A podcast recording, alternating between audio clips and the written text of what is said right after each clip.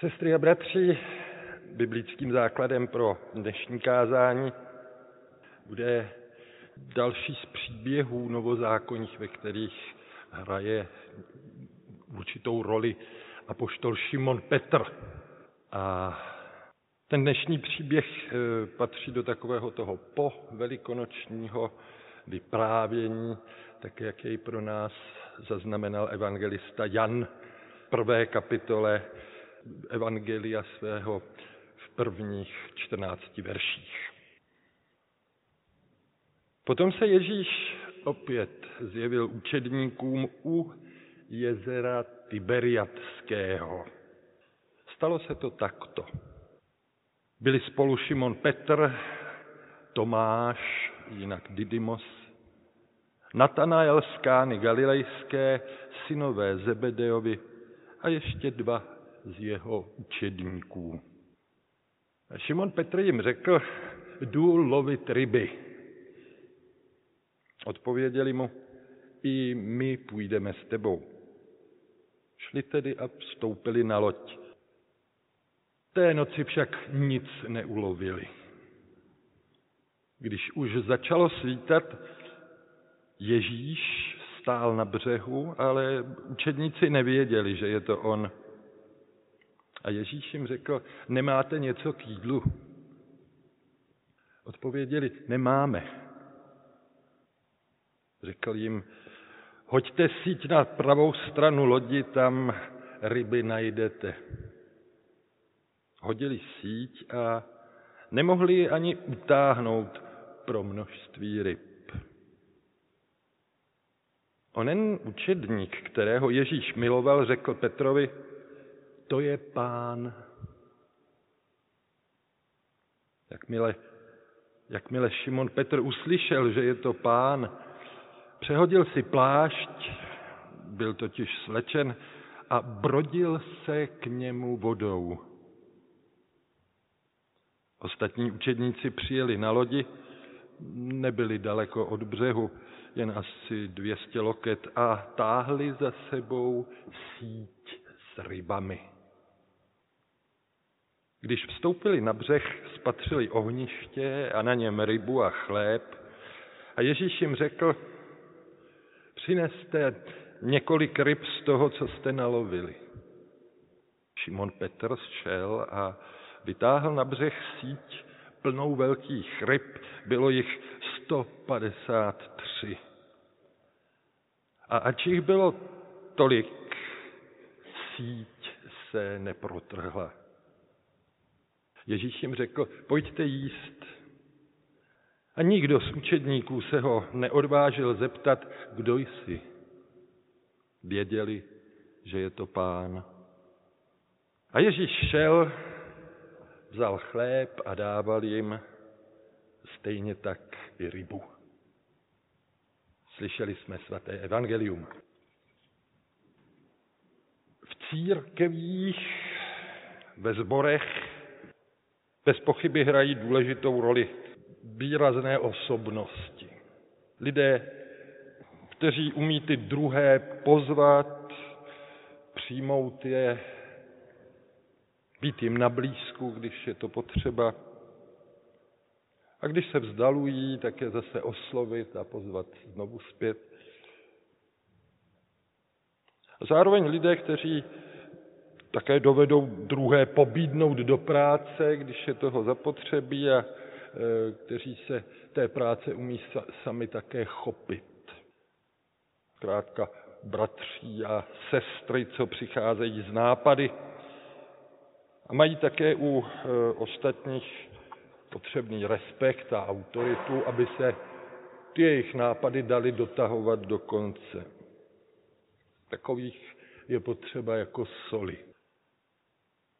Čím déle se ovšem církev a zbor tady v tom našem světě pohybuje, tím víc role takovýchto osobností obvykle roste.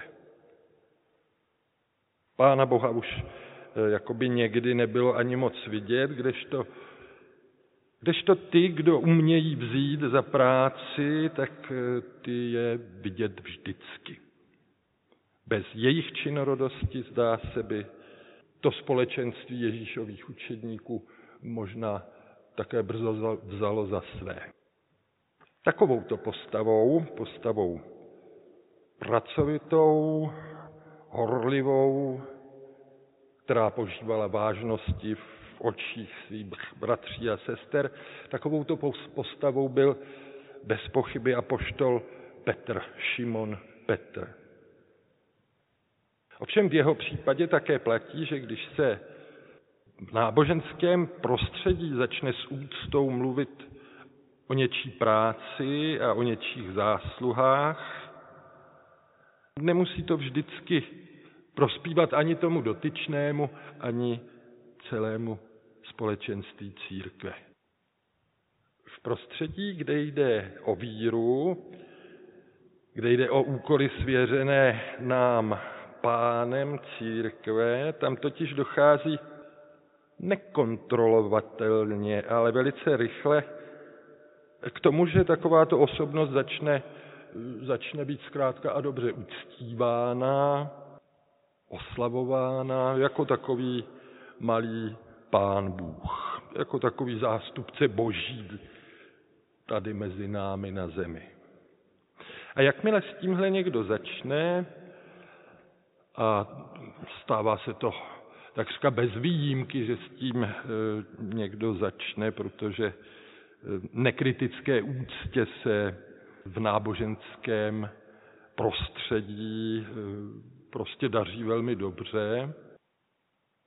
Když to někdo začne činit, tak to zároveň začne zpravidla kazit i tu zaslouženou, hodlivou, pracovitou osobnost a mnohdy začne ztrácet soudnost a se soudností obvykle i ty nápady prospěšné rozvoji celého toho svěřeného společenství. Když psal evangelista Jan tu 21. kapitolu svého evangelia, tak stál před zvláštním úkolem. Měl za křesťany, na kterých mu záleželo vyjádřit, že také to jeho společenství, ty jeho takzvané janovské vzbory, že berou apoštola Petra vážně jako pastýře církve.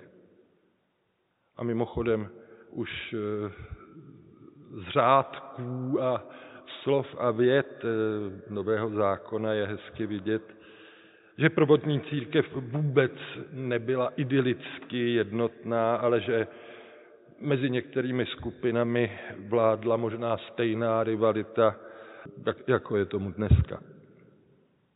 A evangelista Jan se tohohle z toho kolu zhostil ve svém vyprávění, mimo jiné i v té povelikonoční 21. kapitole. Jestli tím obraz Petra nějak vylepšil, nebo naopak toť otázka. A každopádně to jeho vyprávění prostraňuje víře, že vzkříšený pán je se svými učedníky, ať už tam nějaké ty sloupy a pomazané hlavy jsou a fungují, nebo nejsou a nefungují. O jaké době to evangelista vypráví? No o době, kdy od Velikonoc už uběhnul nějaký ten čas. A společenství učedníků chodí po světě s tím Ježíšem jim daným úkolem buďte rybáři lidí. A Jan pokračuje v tom svém líčení. Takže tato skupina učedníků došla k Tiberiackému jezeru, o němž se vypráví, že tu kdysi mistr z Nazaretu povolal právě Šimona Petra, aby ho následoval, a že ho povolal proto, aby lovil lidi. Aby lovil lidi jako ty ryby, aby je lovil z hlubin beznaděje a z hlubin neschopnosti pomoci si sám, něco z neschopnosti se svým životem něco udělat, aby jim házel vlastně síť záchranou, do které není potřeba lovit úlovek, ale která má poskytnout pomoc. No a snad proto, že dostávají, Petr i ostatní dostávají úkol lovit člověka z hlubin jeho beznadějí a bezmocí, snad proto, že jde právě o tyhle ty hlubiny, tak evangelista Jan tomu jezeru neustále a tvrdošíně říká moře. Nejen jezero, ale mořské hlubiny. No a když už tam jsou, tak Petr eh, bez okolků rozhodne, jdu rybařit, jdu dělat svou apoštolskou práci. A ostatní tak jsou zvyklí brát ho vážně a tak jsou zvyklí na něj spoléhat jako na toho vůdce, jako na tu hlavu pomazanou, že bez okolků a bez pochybností přikývnou, jasně jdeme do toho s tebou. A tak vyjeli na lodi. Celou noc měli vyhozenou síť, popojížděli, čekali, zkoušeli to všelijak, ale nic. Nechytli ani tu mřenku. Celou noc byli snaživí a nezabralo to. Nezabralo nic. Byli a pracovali pod vedením zkušeného, osvědčeného apoštolského lídra a přesto vyšli docela na prázdno. Bratři a sestry, i to se někdy stává, i při tom lovu, i při tom, když se stáváme těmi eh, rybáři lidí, kteří mají poskytovat tu záchranou síť tonoucím. I to se někdy stává a nemusí to hnedka ukazovat na nějaké mravní selhání. Neúspěchy k životu církve i k životu jednotlivce zkrátka a dobře patří. Neúspěchy někdy, někdy právě v tom, k čemu jsme zavoláni, co nám, co nám bylo svěřené jako úkol. Konec konců, kolikrát jsme vyšli na prázdno právě tehdy, když jsme někoho usilovali vylovit z moře jeho beznadějí, z moře jeho bezútěšností. No a někdy ty neúspěchy eh, ale můžou zároveň značit, že se, že se možná přežili právě ty metody práce, na které jsou lídři v církvi zvyklí, které mají naučené, které jsou dobře nachozené. Když vyšla ta snaha o záchranný apoštolský lov na prázdno, eh, nesignalizuje to něco náhodou také i o samotném Šimonu Petrovi? Než se nad touhletou otázkou stihnou ostatní Petrovi kolegové zamyslet, a my spolu s nimi samozřejmě, začne v tom příběhu svítat. A tedy signál, že skončil čas rybolovu. A na břehu se v tom pološeru do toho sporého světla svítání objevil jakýsi pocestný. A jako na potvoru se začal vyptávat, halo, halo, nemáte, nemáte náhodou něco k snědku, něco k zakousnutí? A oni od, utahaně odpovídají, ne, nic, nic jsme neulovili. Celou noc jsme dřeli a přijeli jsme s prázdnou lodí. No a tu na ně ten neznámý pocestný zavolal, tak hoďte síť na druhou stranu lodi. Zkuste to, zkuste to znovu, zkuste to na boku. Ano, i když zklamou dobře míněná rozhodnutí, e, i když zklamou jinak osvědčené, zaběhané metody, i když vyjdeme se svou prací na prázdno, i když najednou nefunguje rutina těch osvědčených opor a církevních lídrů, nemusí, nemusí se nám z toho hroutit svět. Naopak, můžeme zahlédnout, jak svítá nový den. A když při tom zahlédání nového dne eh, spolehneme navíc na hlas toho, který za námi na ty břehy těch našich hlubokostí přichází, přestože ho uprostřed každodenních povinností a každodenní rachoty nedokážeme vidět nebo nechceme vidět, protože se radši koukáme všelijak, všelikam jinam. Když přesto všechno ten jeho zvláštní hlas poslechneme, uděláme jedině dobře. Jak to vypráví evangelista, když ten nečekaně zaznící hlas poslechli, koukají, že najednou je síť plná ryb, jako kdyby je někdo nachystal. A co teď udělá ten sloup církve, ten apoštol Šimon Petr, ta skála? O něm se najednou přestane vyprávět a evangelista si všímá jiného učedníka.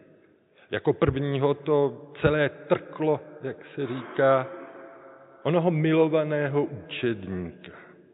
Tu zvláštní, bezejmenou postavu, na kterou evangelista Jan občas upírá naši pozornost a jako by nám tím říkal jeho reakcí, jeho slov, jeho vyznání si všímejte. Od něj se v klíčových okamžicích dovíte o Kristu víc než od samotného Šimona Petra. Je to dobrá a nosná rada evangelisty, protože už mnohokrát a zejména v lidu božím zaznělo důležité, jasné, orientující slovo od někoho, od koho ostatní nic moc nečekali. Jako kdybychom tu díky Janovi zjišťovali učedníci, kterým drží palce mistr z Nazarétu a kteří o něm vydávají hodnověrné svědectví, nemusí být žádné viditelné nebo slyšitelné hvězdy. Žádné spirituální ani správní celebrity. Ano, právě tenhle učedník, ten Ježíšův milovaný, jinak bezejmený učedník, říká Petrovi, vždyť to je náš pán, skříšený pán. A teprve v tuto chvíli se dá Petr do pohybu. V řeckém originálu se dočteme, že když to Petr uslyšel, honem přes sebe hodil plášť, svrchník, protože mu přišlo najednou mu docvaklo, že je úplně nahý při práci a skočí do moře, vrhne se do moře. A už po druhé takhle chce kráčet, kráčet za Ježíšem. Není to náhodou tak, že Petra ono zjištění, pán je blízko, je s námi, je tu, že ho to tak trošku e, zaskočilo a vyděsilo. Takže se jakoby před Ježíšem, skříšeným Kristem, že se před ním chce možná tak trošku schovat. Nedošlo mu v téhle chvíli před tvou tváří, pane, nemám vůbec nic. Nemám ani to spodní prádlo, na to, abych měl vypiglované sako do kostela, nebo důstojný talár, nebo jiný hábit, ve kterém se ukazují ti, kdo se považují za důležité a vůdčí a celebritní postavy. Když se takhle ptám na Petra a jeho počiny, tak se nechci ptát škodolibě, jako bychom my byli pasažéři na lodi, která se hrne za Ježíšem ke břehu, k pohoštění. jako bychom z bezpečí paluby sledovali, jak se teď Petr koupe, brodí a koupe ve, svém, ve své nedovtipnosti, možná studu, možná trapnosti. Každopádně v jakémsi zmatku a bázni z blízkosti vzkříšeného pána. Ale můžeme si to přiznat, můžeme to vyznat už proto, že pro Petra i pro nás platí pozvání k tomu Ježíšem zapálenému ohni s tou zvláštní kristovskou posilou. Můžeme přiznat, že až příliš rádi spoléháme na náš lidský um, na rutinu našich postupů, na váhu našich celebrit, místo co bychom na sebe vzali riziko spoléhat na hlas toho, který přichází. Ostatní učedníci veslovali s lodí ke břehu a Petr se brodil za lodí za nimi. A když přirazili, tak na břehu už plápolal oheň, na kamenech se pekly ryby a chlebové placky. A když Petr lezl ven z vody, vytáhl sebou i tu síť, v níž bylo, jak evangelista poněkud kuriózně vypočítává, v níž bylo 153 ryb. Nebudu se pouštět do numerologických úvah o významu téhle číslovky. Pro mě je to symbol toho, že takhle lidskou bídu, takhle lidský neúspěch, krach našich metod a strategií, takhle tuto naši neúspěšnost proměňuje naopak ve svoj, svou hojnost slovo vzkříšeného.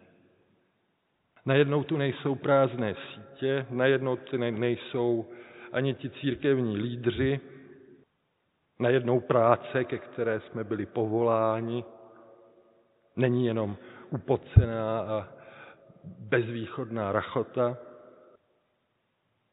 Najednou je z toho všeho, z toho všedního rybolovu, z toho všedního neúspěchu. Najednou je z toho všeho sváteční událost. A najednou smíme porozumět, to naše učednické rybaření, to není žádná ušmudlená zbytečnost, i když se mnohdy nedaří. Má svou krásu. Má svou krásu, má svou slávu, slávu skrytou a přesto blízkou, jak vůně toho chleba a ryb, které pro nás nachystává stále znovu sám vzkříšený pán.